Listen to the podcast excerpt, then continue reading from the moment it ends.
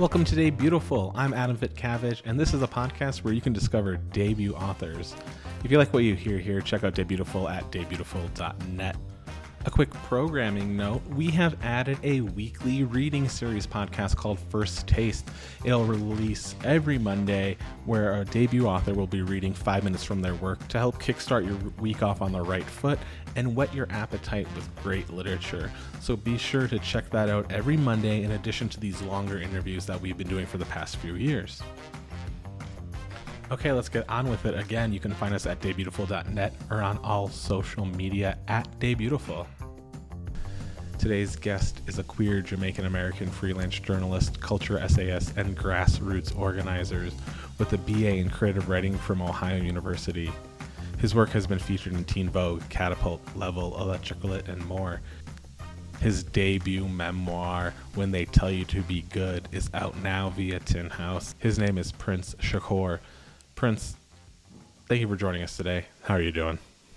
I'm pretty good. Uh, I had to come to my friend's house to use Wi-Fi because I just moved in to an apartment in New York, and we're still figuring a few things out. But it's a it's a sunny, beautiful day. I'm gonna get some work done later, see mm-hmm. some friends, so I'm good.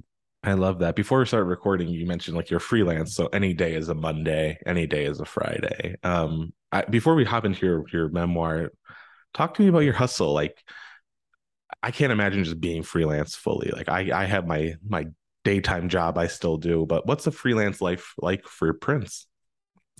Um it's it's changed a bit naturally. Like me and my friends that are freelance make the joke that our favorite word is pivot. Um but i started being freelance in about 2017 and uh, about a year later i moved to columbus ohio and it's a cheaper cost of living there. There's a really, I guess, like developing and developed artist scene. And so I was just kind of able to use those two things to kind of hone in on the kind of journalistic beats I wanted to write about, what kind of essays I wanted to tackle, and then um, kind of learning how to do residencies and developing other projects like my podcast or mm-hmm. my YouTube channel or my newsletter. But in terms of uh, like work, it's usually been juggling between journalism, creative nonfiction, and like other kind of creative gigs to kind of supplement, whether it's like doing an audio installation for a museum or being a production assistant for my friend's documentary or kind of just doing whatever comes your way and applying to artist grants. Um, but for me, it's definitely been a juggle. Like I'm not rich, I don't make a lot of money, but I've mm-hmm. Traveling and experiences, and that's worked out pretty well for me so far. Um, so I love it. And now that I'm in New York, I'm gonna kind of have to figure out how things work here because it's definitely, of course, one of the most expensive cities in the country. Um, but yeah, I mean, that's how it's been so far, I'd say. Oh, that's terrific. Um, yeah, I've heard good things about Columbus. I think a lot of people don't give Ohio the credit it deserves. Not every city deserves the credit, but Columbus, I've heard, is just a great scene. Yeah, I mean, I love the DIY scene. I love the punk scene there. Mm-hmm. I think there's a lot um developing like even just like gallery wise and like my friends um recently opened a cafe called Parable Coffee and that's becoming like a community spot that people hang out at. And so definitely in just the 4 years that I lived there, I I don't know. I mean, I think anywhere where the weather is extremely mm-hmm. seasonal and you kind of have to make your own fun, it leads to kind of mm-hmm. the summer, spring, and fall months um, just being really beautiful. And so I, yeah. I, I love especially the summer and the warm months there in Columbus, and uh, and I'm definitely gonna miss it. Um, and I'm I'm going back for my book launch, so I'm pretty happy about that. And speaking of your book, when they tell you to be good, it's a memoir out on Tin House. Talk about the genesis of it. Um, I, I feel like a lot of people outside of the book world don't understand like memoirs not written by like celebrities or actors or what um what was the genesis of this memoir? Um yeah.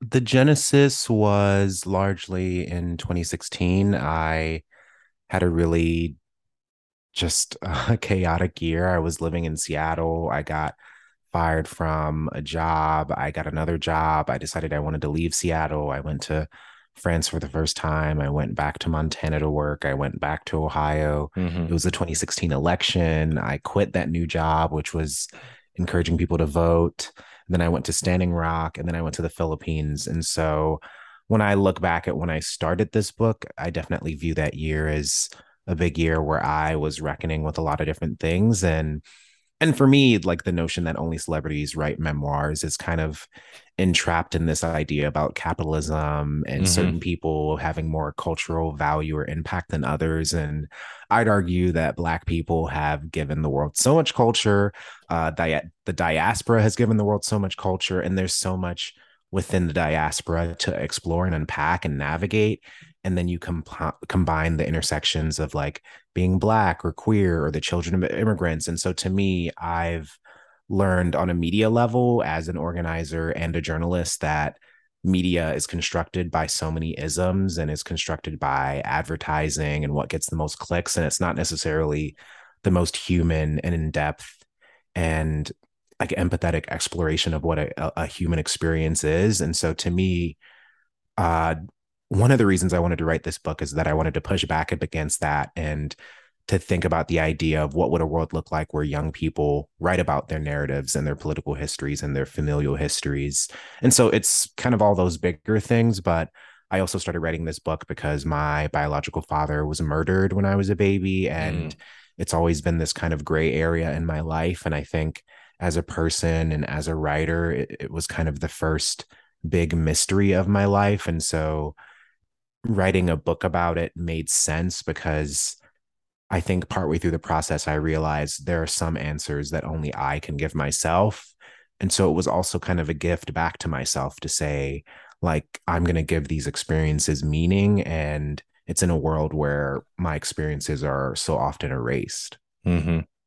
Yeah, I was watching a clip of you. Um, I'm forgetting the interview, but you you talked about just like having friends who like don't like why have friends who don't stand up and who don't join the fight and who don't stand up for who you are and like reading the book uh, you know I, I, I, you know, I connected with that because I feel a lot of the times I'm a, you know, a straight white man. I, everything's handed to me for the most part, right? I mean, like I can complain about X, Y, and Z, but let's be real and I and throughout the pandemic, especially, I caught myself like not being as proactive. Like I could have helped so many people, but I was so in my head. And I, and I know people say, "Oh, it's you know, it's the pandemic. Give yourself a pass." Blah blah blah. But it's like, no. I mean, I could have done so much more. And and I know that's not necessarily what your book's about, but I, I kept thinking about how can I be more involved with, you know, my my friends who aren't aren't handed everything on a silver platter like my life relatively has been. Yeah, and I definitely wanted this book to serve a lot of different purposes, but I wanted to show what is possible when mm-hmm. you do take those chances and you mm-hmm. disrupt because I think we can view political action in a variety of ways. We can view it on a level of like how can I be less complicit to these systems mm-hmm. based on like my background and identities or how can I be actively um, of disruption um, how can i work to find like structural or local solutions and so for me i wanted to unpack all the different layers that you can do that work and uh, and i think 2020 i think showed a lot of people whether or not they do enough or they feel like mm-hmm. they can mm-hmm. do more or the ways that they can step in and so i think it's a really important question especially especially in the world that we live in where things are increasingly falling apart mm-hmm. um and yeah and, and so i'm really proud of the parts of the book that definitely shine through in the ways of like there are ways that i wished people around me had done more and i also hope that the book kind of shows like the parts where i maybe held myself back or i felt like i could have done more for a variety of reasons because i think both of those things exist at the same time it's just a matter of like which muscle you exercise more the one based in fear or the one based in like a curiosity about what could happen if we if we try or if we experiment?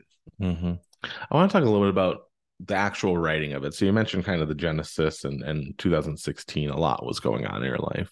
Did you instantly know you were like writing a memoir or were you just writing? Because you know you're a journalist you write essays. Did you know this was going to become what it became yeah, definitely. Mm-hmm. I started cuz um cuz for me it was just really exciting the idea that someone in their 20s could write about mm-hmm. their life and also and maybe I, I don't think this is a vanity thing, but I know I look at my life sometimes and I think, wow, like I don't know, a lot of things have happened and there's a lot to reflect on and unpack even before me. Um, and so I just knew that this would take the shape of some kind of memoir book. I didn't exactly know the structure, but I knew some of the central questions that I wanted to explore. And so, yeah, from the start, and, I think after college, I was blogging and I was writing about traveling things on this blog. And so I think I was already doing some of the the, the foundational work of figuring mm. out how to write about my experiences and then getting into freelancing and doing journalism and creative nonfiction. Um, I think both of those kind of prepared me for also like the different elements of this book that there are. Um, but yeah, yeah, I, I knew from the start that I wanted to tackle writing a memoir because it felt important. Mm-hmm. Did you discover a lot about your own writing through this because this is you know a very it's, a full length pro- project as opposed to like your shorter pieces that have appeared in numerous places. Um yeah yes and no. I mean i, I did kind of discover that there are different kinds of writing not necessarily based in just like what we're ex- experiencing in the present moment. Like I, I, I like in terms of writing there were breakthroughs that i had like definitely the section where it's 2018 and i'm in france and i kind of discover um, news about this uncle that i never knew that i had or definitely some of the younger bits where i had to challenge myself to think about what is my younger voice and how do i put that on the page? And so for me a lot of the challenge was how can i be authentic and honest to these different eras of myself and also how can i write towards a place that i've never actually been able to explain to most people in my life? And when i've been able to write towards that kind of confusion or amorphousness around uh, around grief or mortality that's where i feel like i learned the most. But i mean honestly on a, another level i mean naturally it's memoir you're reflecting on your life. I feel like i had to give my younger self a lot of grace and a lot mm-hmm. of gratitude in a way that I expected, but it really did. It just gave me like a deep appreciation for my younger self, like writing through some of those younger passages. Like, it's not like my life was the most wild and most traumatizing thing in the world, but I think when you really reckon with what you've been through, ideally you I don't know, you you start to love this previous version of yourself that you were confused by at the time. And so yeah. I think that kind of emotional and personal work was what mattered to me more than the writing almost. Um, but mm-hmm. I mean, of course, they mattered equally in a lot of ways, but I'd say I was challenged more personally than I was on a writing level. Yeah. Did you find it easy to be like open and honest about about your past? Like not physically writing it down, but like reckoning with it? Were, were, were you finding times where like, I don't, I, I need to tell the story, but I don't know if I can tell it the way I need to tell it? Um, hmm. Mostly I didn't find difficulty hmm. um in, in terms of my the parts of the book that are mm. specifically mm. about me, mainly because I'm I'm I'm the kind of person in my life in general. I'm like I don't like secrets. Like mm-hmm. if I have mm-hmm. secrets and I have things that I'm insecure about and I hide them and it becomes this like years long thing. It's kind of like hiding being gay. I don't and, and maybe that's the easiest way I can relate to it. Like mm. at a very young age, I just I knew if I was going to come out, I was also going to be the kind of person where other things in my life that I don't know, maybe were more murky, I wouldn't hide them. And so for me, it was more about like I, one of the reasons I love creative nonfiction is that you can look at one event and write at it from four different angles. And so I, I think I was excited by the prospect of that, even though it was hard sometimes. Um, but the, but the parts of the book where it was harder to write were definitely the parts more about my family and Jamaica's history and about my father and this uncle Cedric Murray that's written about and um and my other uncles that are mentioned um because a large part of this book was not wanting to overshare um, on certain aspects of my family life because I don't definitely I definitely don't tell everything, mm-hmm. but I also wanted to not try to embody anyone else's voice and speak for them. And instead, what I wanted to do was how can I reckon with these things and these histories from my perspective and from the questions that I have? And I think when I really honed in on the fact that I wanted this book to be from my lens, that's when I was able to over- overcome some of those hurdles or the difficulties or I don't know, some of the fear about saying the wrong thing. Mm-hmm. There's a a line on on your website. Uh, his favorite uh, his favorite of his own writings explore the way that Black people can feel invincible and fragile in the same breath. Is that a mantra or an area of focus that you've always focused on, or is that developed as you've started writing and you've learned what you can write freelance and what creative nonfiction you can explore? Yeah, that's a good question. Um, it's definitely changed. I mean, I've been writing since I was 12, so I kind of view the many different eras. Um, I mean, until college, I wrote white people, white characters, yeah. because mm-hmm. those were kind of the books that was mostly pushed to me. And it was also white people when I was younger because I only grew up around black people represented this outside world because I don't think I really had a white friend until the end of high school, like mm-hmm. inner city. Um, and so yeah. Wait, remind me of the question again. Oh, just like uh, you're kind of answering is just what when how has your writing developed uh, okay well, okay yeah yeah yeah, uh, yeah okay and back to the quote from the website the quote, yeah but um yeah yeah it, it's it definitely shifted in college yeah. when i became radicalized and michael brown was killed and i started organizing and my senior year i mean i kid you not i was in three to four political organizing meetings a week i was in student senate i was mm-hmm. in the ou student union i helped start a black uh organizing student um, organization and through those experiences, I kind of started to realize like, oh, there's a racial element of my life that I haven't explored in my writing very much. And there's a power to that. And I and I want to work towards that. And so I think that was around the time that I started kind of thinking of that as something that I wanted to embody. And then after college, like learning more about the Black Power movement and about writers that represented these kind of more liberatory ideas or notions of blackness. And when and when i started learning about those people um, it gave me a different lens to kind of care about and unpack history through.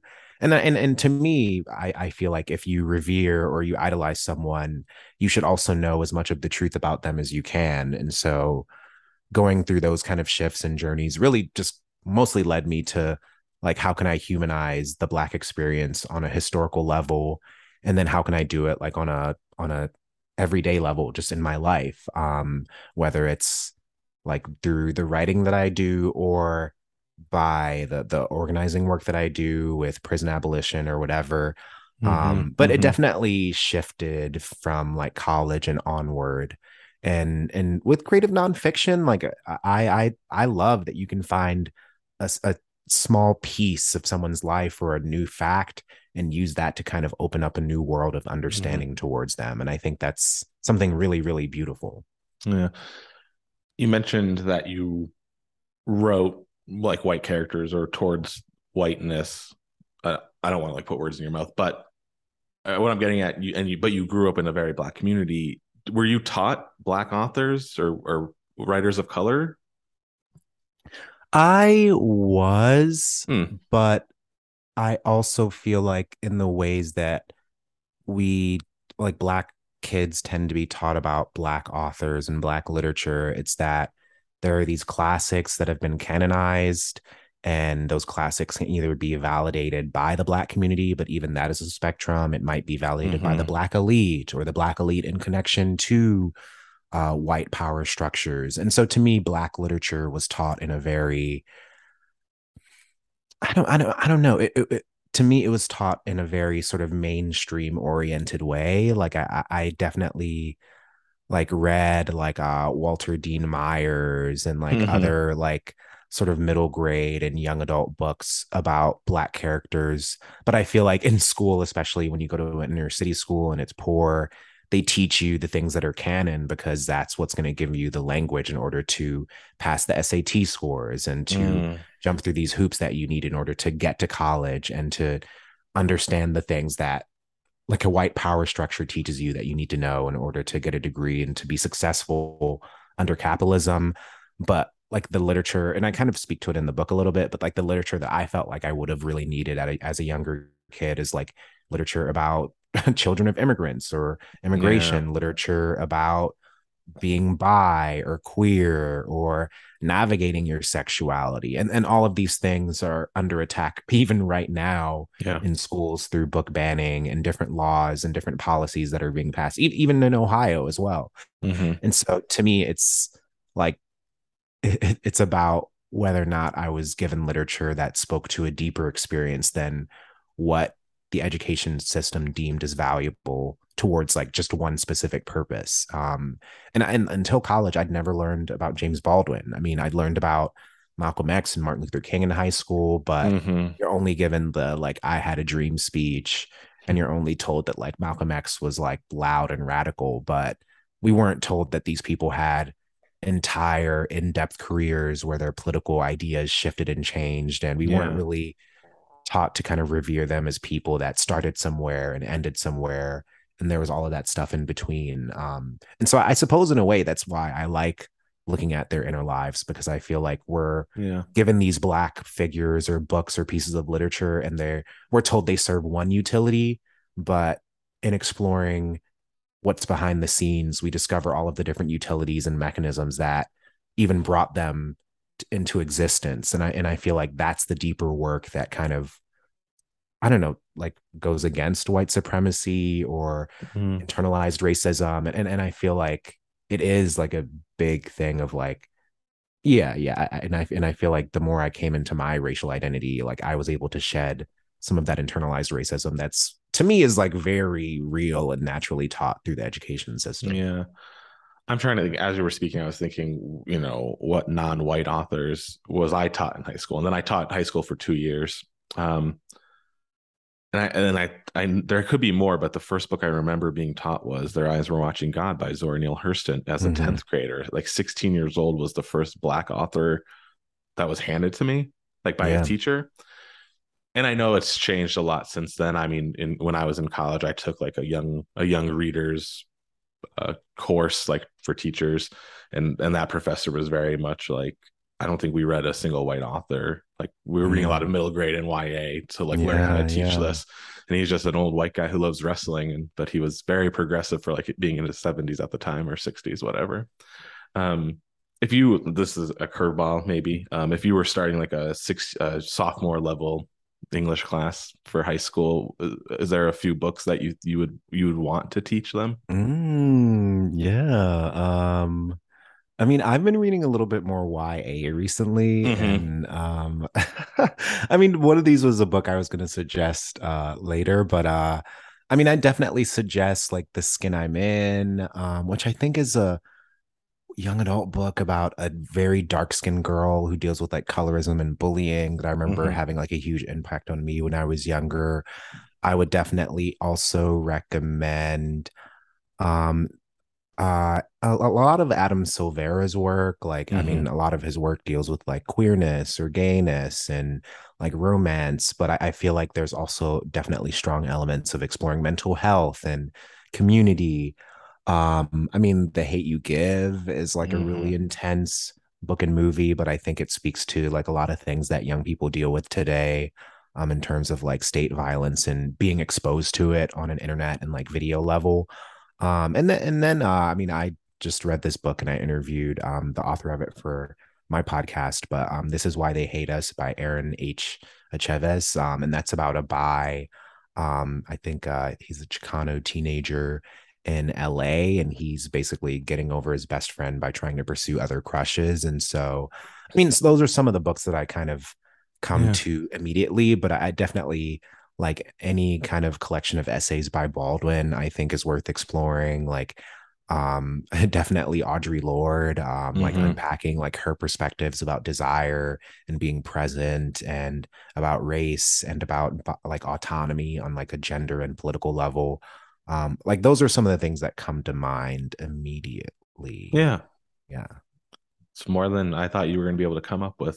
Because I, like I told you, I if people ask me to talk about books, I'm like, I need to write this down before because I'm all over the place. Um, you mentioned your podcast. I, um, I just discovered it when I was like researching you. I'm so glad I did. I, I'd love to just hear about what the creative hour is about and and how you approach, you know, selecting people to talk to and and what you want to talk about. Yeah. Um, the Creative Hour is a podcast of conversations between artists. So it's usually me and one other artist. I've done one or two episodes where I've interviewed like two people at once. Um, but essentially, I, I view it as like two different things. I view it as a, a sort of timestamp in each artist's career. So I kind of try and look at their background, kind of work that they're doing, their process. And I also kind of try to talk to people that maybe haven't been interviewed before or haven't been interviewed in a, a podcast kind of setting because mm-hmm. I love asking questions that kind of dig at some of the core elements of why people make the work that they do or where they derive the meaning from. Um, and that can come from a lot of different places. But um, like, I mean, I've interviewed um, Sierra Boyd. She's um, a black fashion designer that's out in LA now, but she's um, was born and raised in Cleveland and does um, sustainable fashion. Um, I've interviewed like punk musicians, uh, black tap dancer.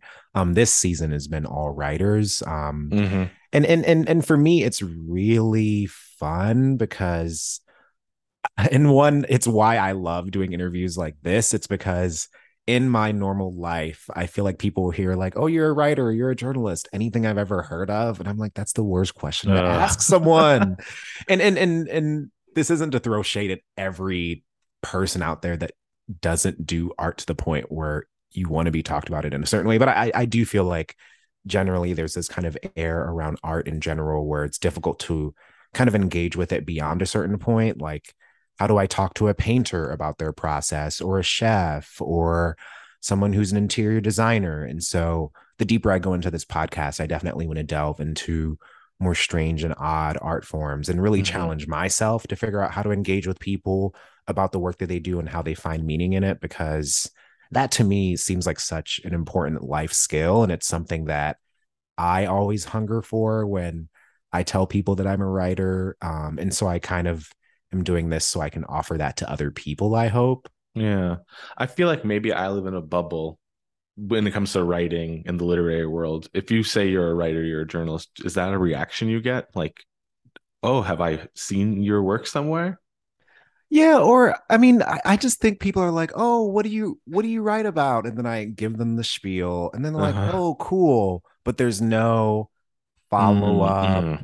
There's no like deeper engagement and sometimes that happens um but i also feel like it depends on the sort of accessibility to their image of whatever artist label that like whatever image of the artist you say you are that they have in their mind if you describe your work as something that's not close to that then i think people just kind of like shut down or they don't know what to ask like when i tell people i'm a journalist and a writer i think they like imagine me like going on like safari trips and mm-hmm. writing travelogues and and like maybe i've had like a number of books out or something but for the past five years, it's been me sitting at my desk at home or in a cafe pitching however many articles a month and hoping that a number of them get selected. It's not like it's not sexy.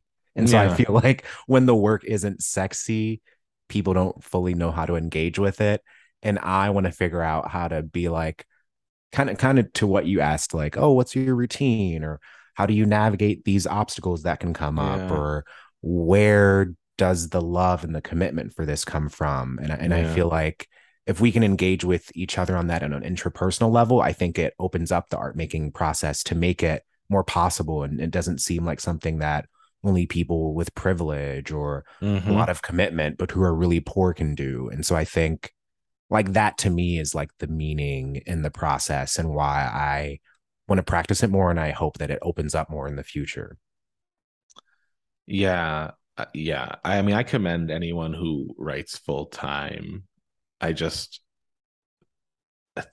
I'm, I don't do it, but like the pressure, like, like you said, you're moving to New York from Columbus. You have to figure out it's a, it's a whole different ball game, really. How many you have to pitch, how many you have to write, where you're like, like, now, are you thinking about you don't really have to answer this if you don't want to, but are you thinking about like where you're pitching based on like fees? Because now like, you know, a muffin costs triple what it costs in oh, Columbus. Oh, I mean, I'm always worried about.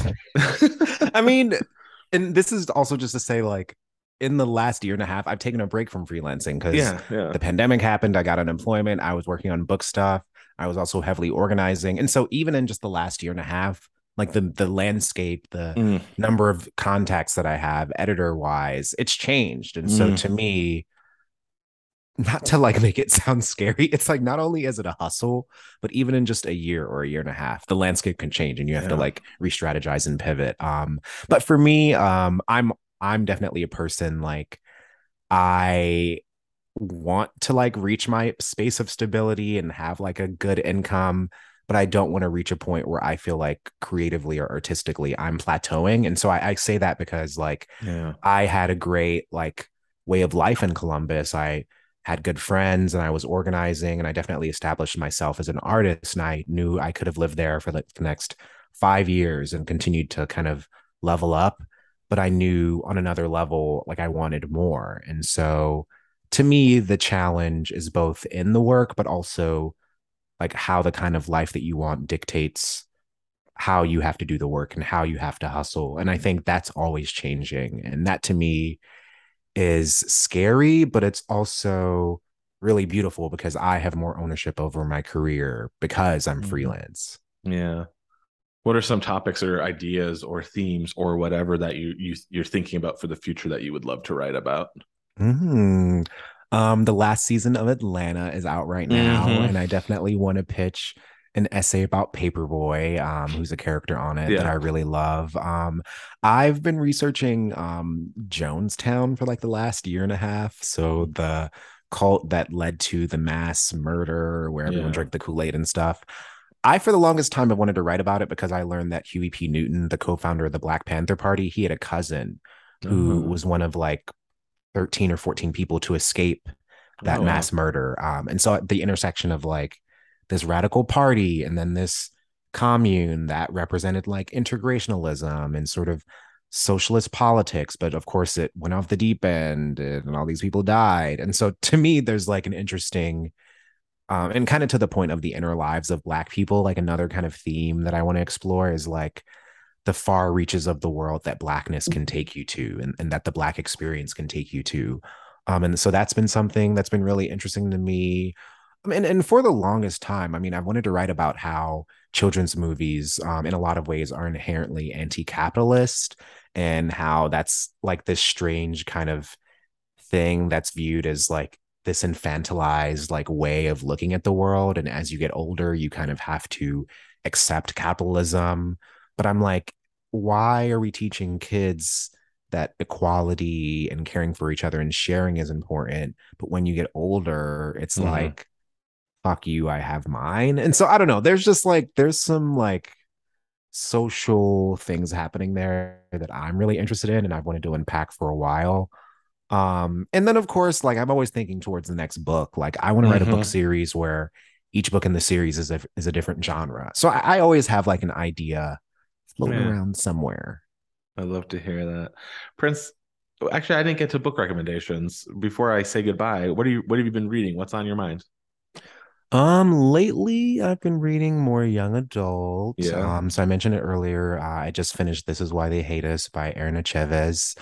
Um, I um read not too long ago More Happy Than Not by Adam Silvera, and I Mm. really enjoyed that. Um, I've been rereading the first few Pretty Little Liars books. Oh, okay, yeah. All of this sounds really. I, I'm expecting people to like expect me to say like Fahrenheit 9/11. No, Um, this is great. And um what's the name of this um it's a really well known it's uh I just finished this when I was traveling this summer um but I read it in like 2 days The Death of Vivek Oji by Mm. Akwaeke Emezi um Yeah. I finished that and I thought that book was like phenomenal it blew, blew me away um and at least once a year I reread Call Me by Your Name and so I, I reread that recently yeah. um, and I will always, I mean, I can't say will always, but I see myself loving that book for a really long time. Um, so those are those have been the things that I've been reading lately. Thank you so much to Prince for joining the Day Beautiful podcast today to talk about his debut memoir, When They Tell You to Be Good. It is out now. You can get it via Tin House Books. You can follow him on his website at princeshakur.com. His Twitter is prshakur, and his Instagram is Sweet Black Prince. You can find Day Beautiful at daybeautiful.net and on all social media at Day Beautiful. As always, I'm Adam. This is Day Beautiful, and you're all beautiful.